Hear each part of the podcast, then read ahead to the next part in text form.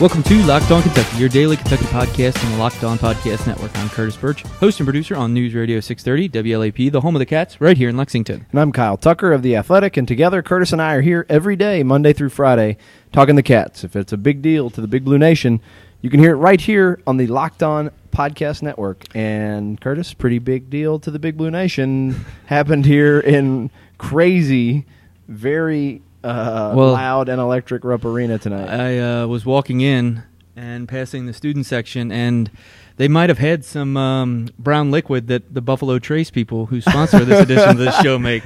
Uh, yeah, they also left like what looked like a like refugee camp.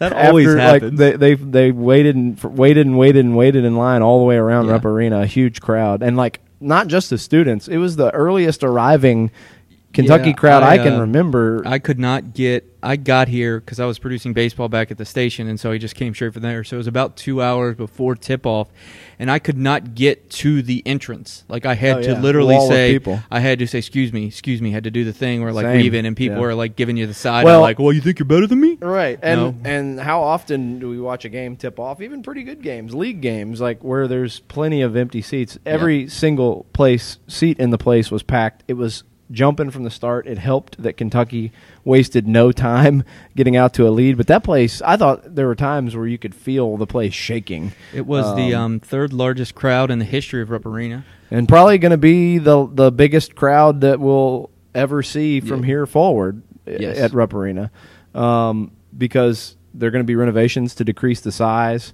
Um, Twenty-four thousand four hundred and sixty-seven, almost twenty-five thousand people squeezed in here tonight. It'll only hold about twenty thousand when they're done with the renovations for next season. Um, so this, I mean, we're never going to see Rupp Arena fuller than we saw it tonight, almost certainly, or crazier, or louder. Uh, in my now seven, by the way, we should say the score. Let's just scoot scoot ahead of that. Eighty six to sixty nine. Number five Kentucky over number one Tennessee. Tennessee had won nineteen in a row. Correct. Um, but the place, the the roof felt like it was going to come off the place. Uh, Kentucky opened the second half with a 14-0 run to go up 24 points on the number one team in the country, and that the place was just uh, thunderous. I mean, they were up six at halftime and up 24 like five minutes into the second half. So and it was actually a 16-0 run because they scored on the last possession of the Right. first half as well. Ashton Hagans crossed the dude over and laid it Mhm. in and, and set the tone. But I mean, they came out swinging in the second half. Uh, let's see, largest lead. It got to 24 for the first time at three, 13 minutes and 23 seconds to go. There's about 12 minutes left the last time they led by 24. And then there was a little, just a little scare that like started to feel a whole lot like Louisville the other night. And let's just pause for a second to think how insane it would have been if in the same week, in the same state, separated by 80 miles in three days or four days, uh, number two Duke had come back from 23 down at Louisville in the last nine minutes, and number one Tennessee had come back from 24 down in 12 minutes at Kentucky. I think the state might have burned to the ground. uh, but Kentucky, uh, sorry, Tennessee, despite a 13-0 run to make it a little scary, never got closer than 11. I mean, Well, the crazy that's thing, that's the greatest stat. Can, Tennessee won on a 13-0 run, and like late was- in the second half, and the lead never got below 11. Yeah, I mean that that is uh, amazing. That that uh, that if you said if you said to someone going into this game, the number one team in the country, Tennessee, is going to have a 13-0 run in the heart of the second half, would you would Ken, does Kentucky lose that game? You'd probably say yes, or at least that it's a close game. But they weathered that storm and they won by 17 against the number one team in the country. Not for much longer.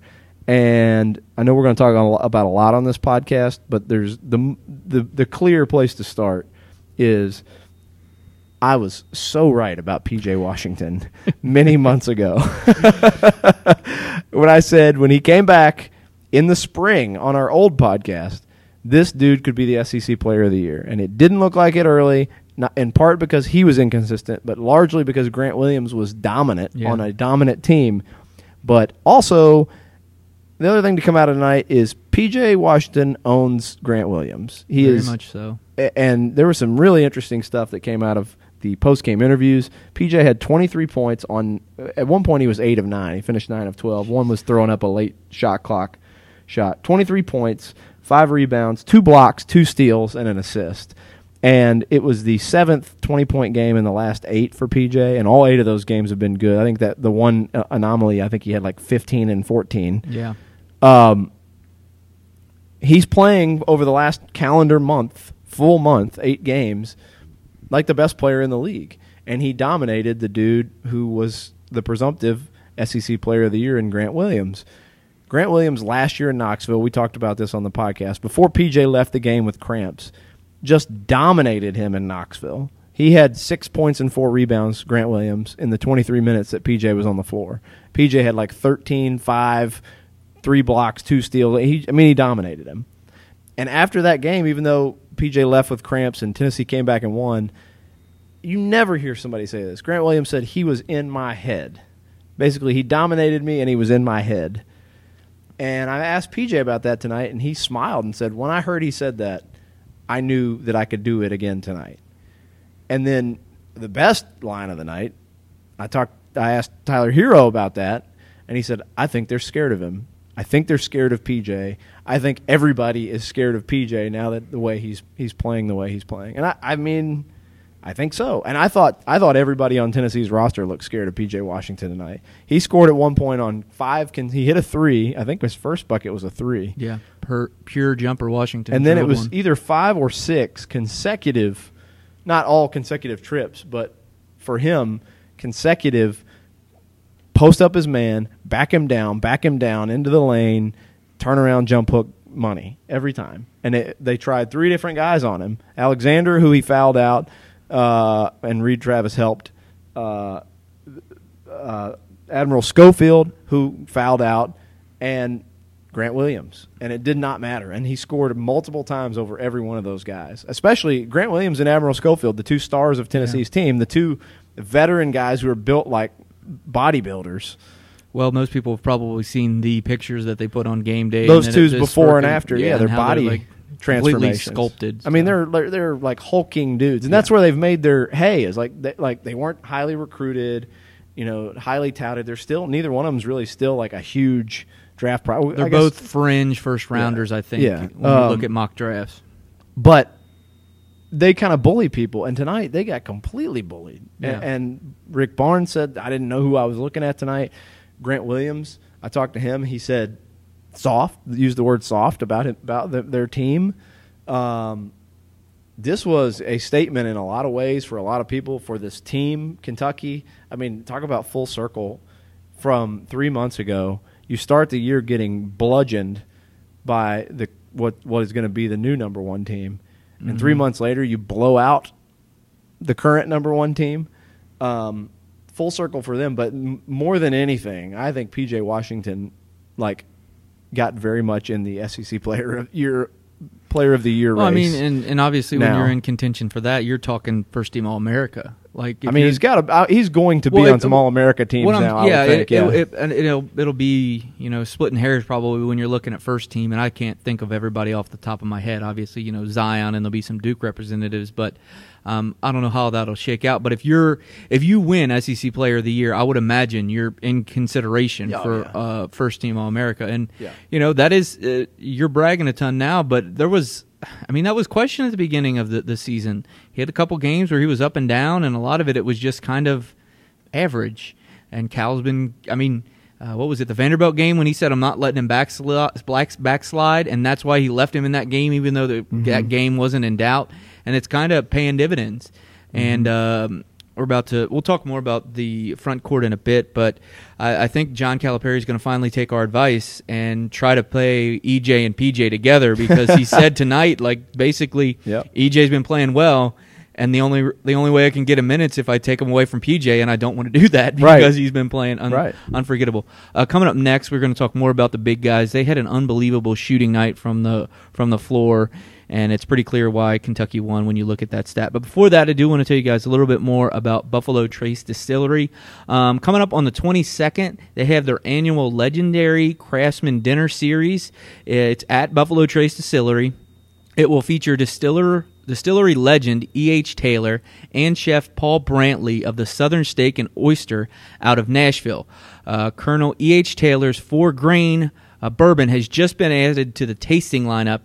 Um, you and that is was recently awarded the whiskey of the year by Jim Murray's Whiskey Bible. So it means it's a pretty good bourbon, and you want to be there to check it out.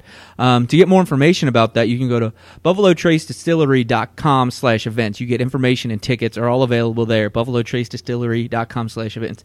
And if you can't make it uh, to the dinner, you can still go check out Buffalo Trace Distillery. Uh, they have complimentary tours. They have a bunch of different types of tours. Uh, they're open all year round, so even if it is a little, still a little chill in the air, you can go and warm up at Buffalo Trace Distillery. Just go to buffalotracedistillery.com for more information. You are Locked On Kentucky, your daily Kentucky Wildcats podcast. Kentucky's big men, P.J. Washington, Reid Travis, E.J. Montgomery, and Nick Richards shot 75% from the f- field tonight. They That's- were 15 of 20. That's pretty good. That, and you're talking about Pretty getting in the heads of Schofield Yeah. and Williams. I think that's a pretty evident stat. Well, and the other piece that we're not talking about there is uh, Reid Travis officially two for four. He also shot ten free throws, Yes. and between them, PJ and Reid Travis shot seventeen free throws. That's a lot. Nick Richards had a couple, so that's nineteen free throws from the big guys. I mean, they just absolutely mauled and bullied Tennessee. And while my previous prediction was they split the home games, and I still, I mean, Tennessee's going to, it's going to be a real challenge to go win in Knoxville. It always Mm-hmm. is for Kentucky, for anybody. And they're going to be mad now. Ashton Hagans added a little bit to that by getting in some dudes' faces. Yeah, I didn't get. We didn't get Looked to like ask uh, Cal Cal, about very that. upset about he it. He lost his mind. But, but, and uh, Ben Roberts of the Herald Leaders said this to me as we were talking about that. You know, the idea they would split. He said if if Kentucky's big guys are going to play like this, then probably not. Like Kentucky's just better than Tennessee when the big guys play like this. Yes. Uh, and I've already told you, I I think that PJ Washington owns Grant Williams. I mean, I think it's I think what at least in his case, what Tyler Herro said is true. Like he's he is to me looks like a dude who's legitimately afraid of PJ Yeah. Washington. Yeah. Um, and I mean, he still he played a, a good game. Uh, Grant Williams was at 16 and eight, but he had three turnovers and he only got four field goal attempts. He he also was a guy that went to the free throw line a bunch, but I think two of those were getting fouled on three point shots. Well, one was. or one, the one was Schofield. Yeah. Um, but I mean, like 16 and 8 looks like a great stat line. 16 points, 8 rebounds, couple steals for Grant Williams. Anybody watching that game knows that PJ Washington completely dominated him. Yeah, and that was the other and, thing. and two of his ma- six of his points, two of his makes were when Reid Travis was defending him and left him wide open at the top of the key in the first half for three pointers. And Uh, he, he basically did nothing against PJ Washington. Yeah, but the, and I understand those threes because uh, Williams coming into this game had only hit multiple threes once. yeah, and I think not it a was, not a bad d- defensive decision to make. Yeah, that's that's I, so I understand why that you should. There was no re, after he hit the first one, no way you should have left him open for that second one because he's shown that he's even able to hit it in this game. So you need to get out there on him. Um, but Reid Travis, I thought also uh, impressive defensively, and I think we talked about this going into this game. This matchup is conducive to him because. Um, Tennessee plays you don't undersized. have to be a long Yes. athlete. He had two Just blocks. Be a bruiser. He had two blocks, I believe. Which Yep.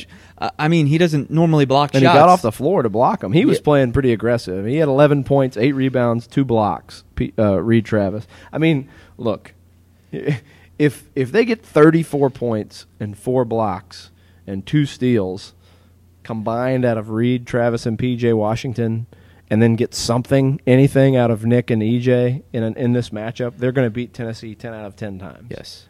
if that happens because uh, Nick Richards and EJ Montgomery combined for nine points and six rebounds in 15 combined minutes.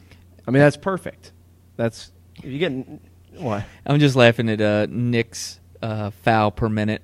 Oh well, yeah, yeah, not so perfect. Nick had four fouls in six minutes, uh, but he had a, a big block. and he had He the a I mean, great. he had a great uh, move uh, to score inside. looking, like a Olajuwon down yeah, low. yeah. You called him Nick Nick Olajuwon. Um, EJ was three of three from the field, six points, four rebounds in nine minutes.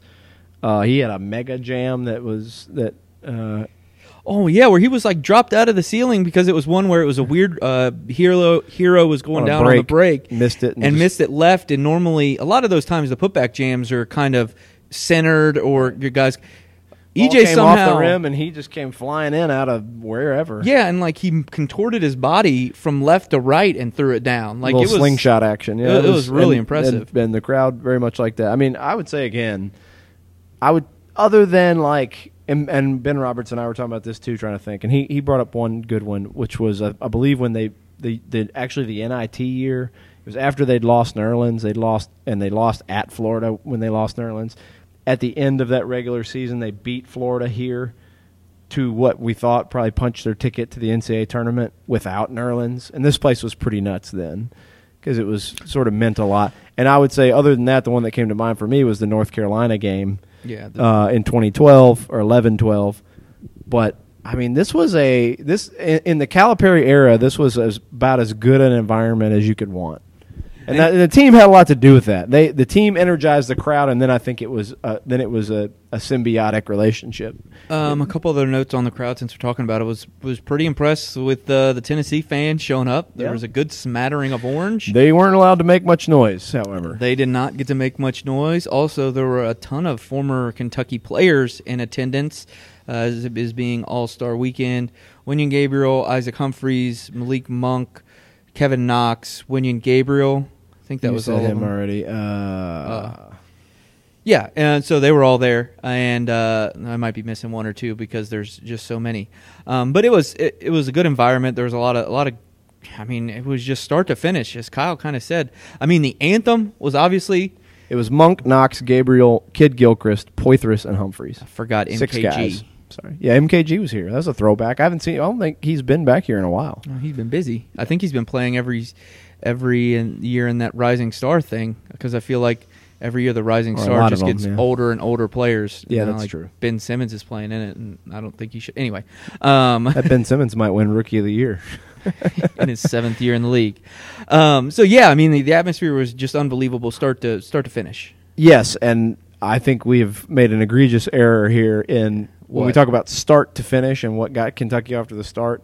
Keldon Johnson Yeah, I know. at one point took I got I got that in. Five. Johnson at, at at one point early to kind of ignite them took what would have been five consecutive three pointers. The first one, his foot was on the line, I guess, and it was a two, but five consecutive deep shots hit uh, four of the five, and three of them were threes, and scored 13 straight points. I'm sorry, 11 straight points for Kentucky, and I think 13 out of 15 for them um, in one stretch. And they got it. Would they? I, I think they led by like what eight or nine in the Yeah, first I can't remember getting over double digits in the first half. Um, got down to like four, I think, and then Kentucky scored right before half. But Keldon Johnson was excellent early, and and like he got hot, and it was like they like everyone on the team recognized it and just fed him.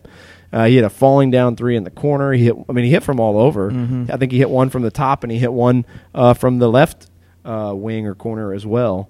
And Keldon finished um, 19 points, four rebounds, an assist, and a steal um, and was 18, 8 of 14. Had no free throws, oddly. It was all j- pretty much jumpers for him tonight, but he And was he was really really good. And after the game, he I, it kind of seems like Calipari maybe got onto him a little bit after the game because he talked about how he should have attacked the rim a little bit more even after he was hitting those shots early. Yeah, he faded Um, away for a long. I mean, he had he had 13, I think, at half or 15, and he finished with 19. So Yeah. I mean, he he kind of vanished, but part of that was just PJ took over, Yeah. and uh, that was that.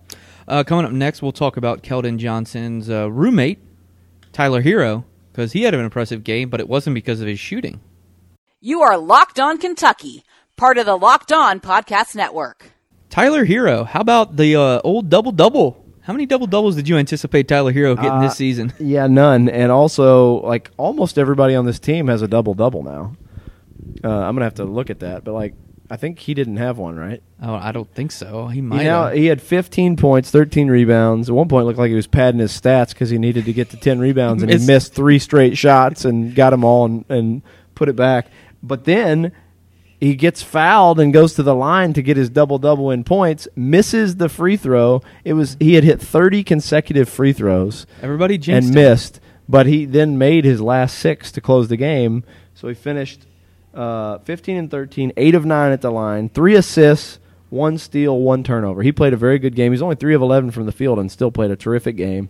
Very active rebound. I mean, 13 rebounds. That's for, impressive. For a shooting guard. Um, and by the way, we should mention Kentucky out rebounded Tennessee uh, 39 to 26 and outscored Tennessee 36 to 20 in the paint. Uh, but just to circle back to the Tyler Herro free throw shooting, even with that miss over the last 14 games now, he has made 36 out of 37 free throws. And for the season, he's oh, I think still over 90%. He's I mean tracking towards Kyle Macy's record Yeah, I could Um, definitely see him getting it. just I think Macy's record is just shy of 92%. And he told I asked him tonight about it. He said uh, Herro said he t- he shot a lot more of them in high school, so his percentage was not as high. Mm-hmm. He thought he was 80 only 89% in high school from the free throw line. Well, and Kyle Macy was in the building today as well, but Everybody it felt like everybody was in the building. he was today. calling the game for national radio. Ah. And um, you know, me and John Calipari are just having a, a grand time going back and forth on rebounding the last couple press conferences, Kyle. And uh, in this one, I'll read you the quote because I asked him what's what's Tyler doing to be able to get all those rebounds, and Calipari said attempting to rebound. Yeah, and uh, and uh, he continued. Um, he said, "If you don't attempt, now this is one that's probably hard for you to understand. If you don't attempt to rebound, you're not going to get the rebound." Didn't he say the same thing yesterday Yeah, in he the did. pregame? Uh, and also um, on Tyler Herro's rebounding, before you get to your free throws, PJ Washington said that Herro was stealing some of his rebounds. That's why he didn't have as many today. That's a good point. And PJ stepped it up. Uh, got a couple at the end, or it really really been lopsided. He only had three with like a couple minutes to Yeah. go. What do you end with? Five. Yeah. Um, Tyler Herro is now 53 out of 58 from the se- for the season, 91.4 percent from That's the free pretty throw good. line. That'll get the job done. Yep, yep. And uh, PJ Washington, by the way, we said he hit a three to start the game, and we've talked a lot about how many millions of dollars he's making. I think in the newest ESPN mock, he's up to 17, so he's three spots out of the lottery. Yeah. Uh, he is now 43.4 percent from the season for the season from three. Sounds like I a mean, pure jumper to that's a- me. that's a pure jumper, pure jumper. Washington, Washington. He is uh, third on the team now and made threes in way fewer attempts than Keldon or uh, Tyler. By the way, Keldon, who started out shooting very poorly from three, Keldon yeah, Johnson. you called him out about it. Yep. Keldon Johnson is now forty-one point four percent from three. That's at impressive. A high volume. I mean, Well, the- he's, he's taken he's taken thirty-four more than PJ has taken. And that's the thing that's that's interesting. And I know you guys that listening aren't super interested in uh, projecting guys to the next level when it's still in season. But the Keldon Johnson thing, he might have hurt himself overall this year. But from what I listen to and what I hear from from people who cover the draft, his shooting has been like completely eye opening to Yes. them, and they have, they did not I, expect. I think it. most people expected him to be about a thirty. Yeah. three percent. You Yeah. know, in that range, thirty to thirty-five, and he's forty-one and a half percent, and he's taken quite a few. Um, uh, no, Keldon Johnson is going to be a lottery. No, I know. No, I'm just. uh, yeah, he's probably slid a couple spots, at least in the if you believe mocks. But I would guess when he works out and you know the way he, depending on how he finishes this Yeah. season, he's going to be right about where people thought he would be going in. I think PJ's climbing. They may end up with two lottery picks. I could see that happening. Um, um, speaking of guys who went in the draft, do you want to do you want to end with uh, Hamidou? Yeah, I mean, what a night for Kentucky. You beat number one badly, and as that game ends, they had a cool video on the Coach Cal Twitter account. The team huddled around a phone in the locker room watching Hamidou Diallo win the NBA dunk contest. Which, by the way, if my friend uh, Sam Youngman is listening, uh, he's a uh, former political writer. Um, here locally, big UK fan. I went to Western Kentucky with him, worked on the student paper. We had this sort of back and forth, and it prompted me to ask questions that made Hamidou Diallo mad last season. Yes. he he was convinced, and I was convinced with him. And I'm not totally Well, I unconvinced can now. uh, go ahead. Go ahead. Because and there's a conspiracy theory that they let them use smaller balls in the uh, dunk contest because that would be smart to do. true. They should. I mean, I'm just my conspiracy theory. Oh. Anyway, uh, that that Hami couldn't palm a basketball because how many times last year did he try these crazy dunks and he was high, plenty high enough and he and he would miss them, and and it always looked like he was cuffing it. Yeah. And and so that's from there came my theory and questions sometimes that would make him mad about can you palm a basketball. Yeah. Um, I think Hamidou said that's why he went pro to get away from Kyle Get- Tucker. to get yeah to get away from those questions. Just like Keldon will leave to to get away from my criticism of his uh, shooting, but nah, he shut you up with that one. uh, also uh, get a, just a, a teaser um, or a, uh, a a promo, I guess.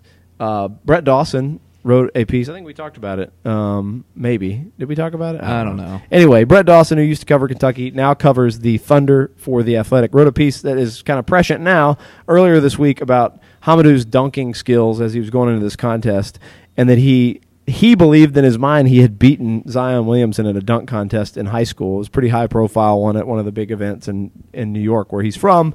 And he made the finals against Zion. He said he had him beat, except he just needed to make the dunk, and he didn't make the dunk. well, that means you didn't win the contest. But anyway, uh, he didn't make the dunk because he couldn't palm the ball. he doesn't have to worry exactly. Tonight he does not have to worry about uh, moral victory dunk contest wins.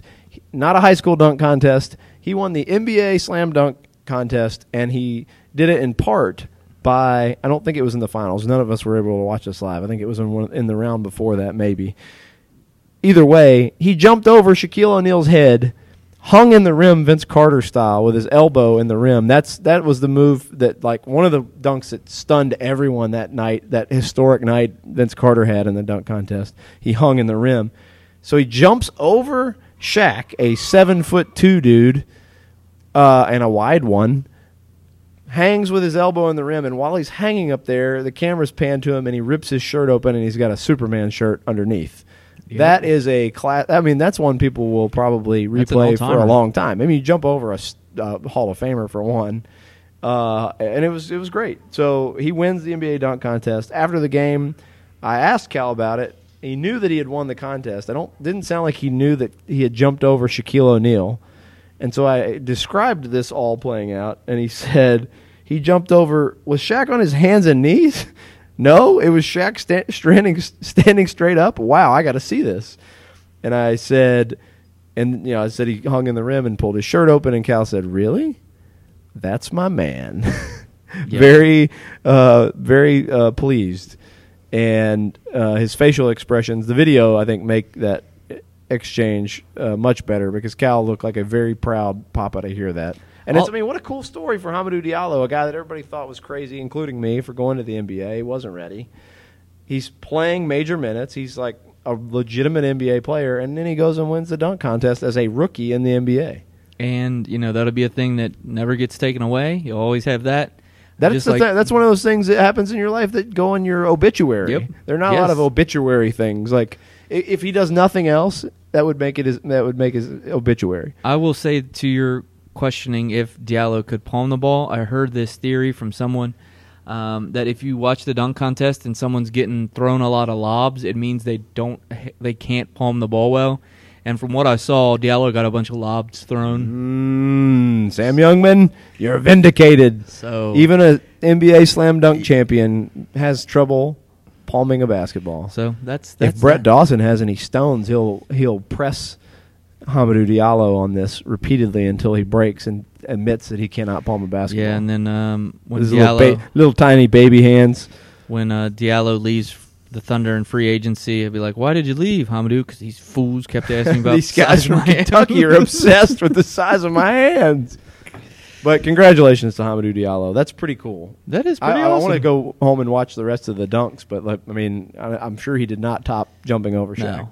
And uh, I think they call it the honey dip. Someone told me they called the When you vin- hang. put your whole elbow. It's also like weird to the point that it's really hard to do something new and creative. And like people have jumped over people, and people have done like elements of what he did, but he managed all when you pull it all Put it all together together. to do something different.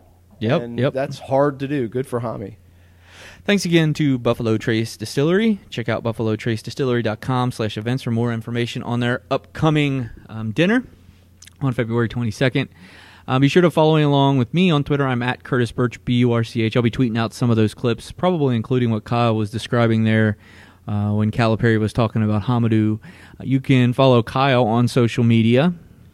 At Kyle Tucker underscore ATH. Be sure to be following along at Locked On UK. Find us on Facebook. Just search Locked On Kentucky. Please rate, review, subscribe, and then most importantly, share it. I got those reviews that you guys put up there. I really appreciate them. We're going to read them uh, when we are back in like a s- stable environment because right now it's after midnight and we're in some Rupp Arena Media Lounge and I kind of want to go home. So thank you guys for listening. We will talk to you soon.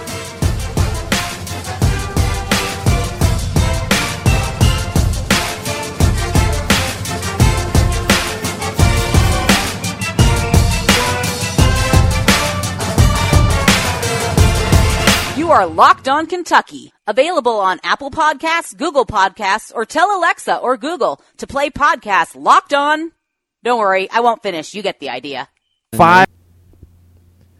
Five consecutive three pointers. uh, Keldon one- Johnson.